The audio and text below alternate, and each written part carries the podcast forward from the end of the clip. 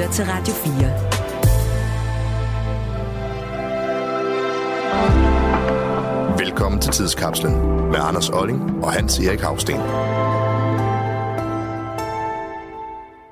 I januar måned, der droppede tyrkerne endelig deres modstand mod et svensk medlemskab af NATO. Og øh, i talende stund, der har man i Ungarn, som altså er det sidste land, der nu mangler, lige nu i hvert fald, hvor vi taler, der har øh, Orbán altså også droppet sin forbehold. Og det vil så altså sige, at øh, mens vi taler sammen, han siger ikke, så ser det altså ud til at være fuldstændig sikkert, at øh, Sverige kommer til at tilslutte sig NATO-alliancen. Altså, jeg har det stadigvæk sådan, jeg, jeg glæder mig bare til de der papirer underskrevet alle sammen. Så er de med, ligesom, ikke? Ligesom Finland, som kom med sidste år allerede, fordi der var færre protester øh, mod deres optagelse. Men øh, man kan jo stille spørgsmålet, hvorfor i alverden er det først nu, at Sverige skal være medlem af NATO? Danmark har jo været det siden 40'erne.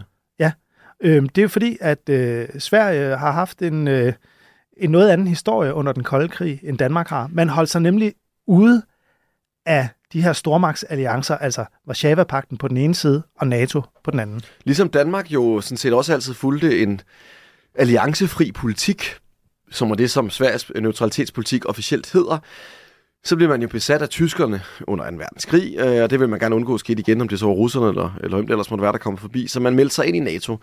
Sverige derimod havde faktisk været alliancefri siden Napoleonskrigene, og var ikke blevet angrebet under 2. verdenskrig.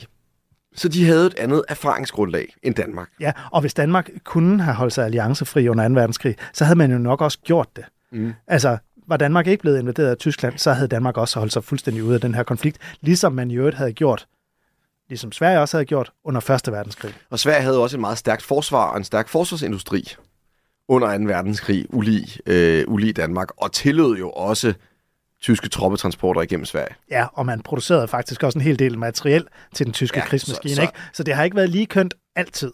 Og det er jo faktisk også sådan, at under den kolde krig, der er svenskerne jo godt nok ikke med i NATO-alliancen. Men det sjove er jo, at i og med, at landet ikke er med i NATO-alliancen, så er man nødt til at have en enorm stor her. De havde jo et af verdens største simpelthen flyvevåben i tilbage i 70'erne og 80'erne. Ja, og producerede dem selv. Og producerede selv uh, Saab, uh, hvad hedder det, Dragen-fly, uh, som de havde altså, altså i over altså, tusindvis af. Jeg tror, det var verdens fjerde eller femte største luftvåben på det tidspunkt. Ikke? Altså og... et lille skandinavisk, socialdemokratisk land. Ja, og, og, og, og derimod i Danmark, som var med i NATO-alliancen, Danmark kunne jo nærmest bruge det, at man var under USA's beskyttelse, til at prioritere andre ting i samfundet end forsvaret. Og det betyder faktisk, at når det kom til forsvaret af Østersøen, skulle det ende med, at den kolde krig blev varm, så regnede amerikanerne i virkeligheden med mere hemmel... med svenskerne, end man gjorde med danskerne. Med hemmelig Jønsson, øh, som der jo stod øh, nede på, øh, hvad hedder det? Stævnsfortet, Stev... hvor vi engang har været på besøg nede. Der fandt vi simpelthen sådan en lille telefonliste, og der var der to nem- numre nederst, hvor der stod Hemmelige herr Jønsson 1, tror jeg nok, og Hemmelige herr Jønsson 2. Og det er jo... Der behøver man jo ikke at være efterretningsagent for at regne ud, det måske var svenskerne, der var tale om her. Altså, at danskerne simpelthen... og svenskerne altså har kommunikeret på tværs af Øresund under den kolde krig, på trods af, at man i virkeligheden ikke havde noget formelt øh, militært det sige, samarbejde. Det vil sige, at hvis man skulle lukke af for Øresund, så skulle man altså også bruge svenskernes hjælp. Men svenskerne har jo haft en, en militær tradition, som strækker sig langt tilbage i 1600-tallet, som overgår jo langt, hvad danskerne egentlig øh, har kunne hamle op med. Men hvad hedder det? Det er jo så den her uafhængighed, som de faktisk tager et opgør med i de her, i de her måneder.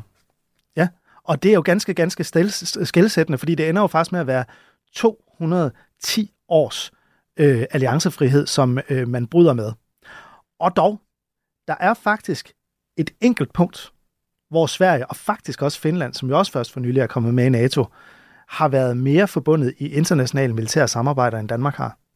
For det er nemlig sådan, at helt tilbage i 2009, der tilsluttede Sverige sig EU's forsvarssamarbejde.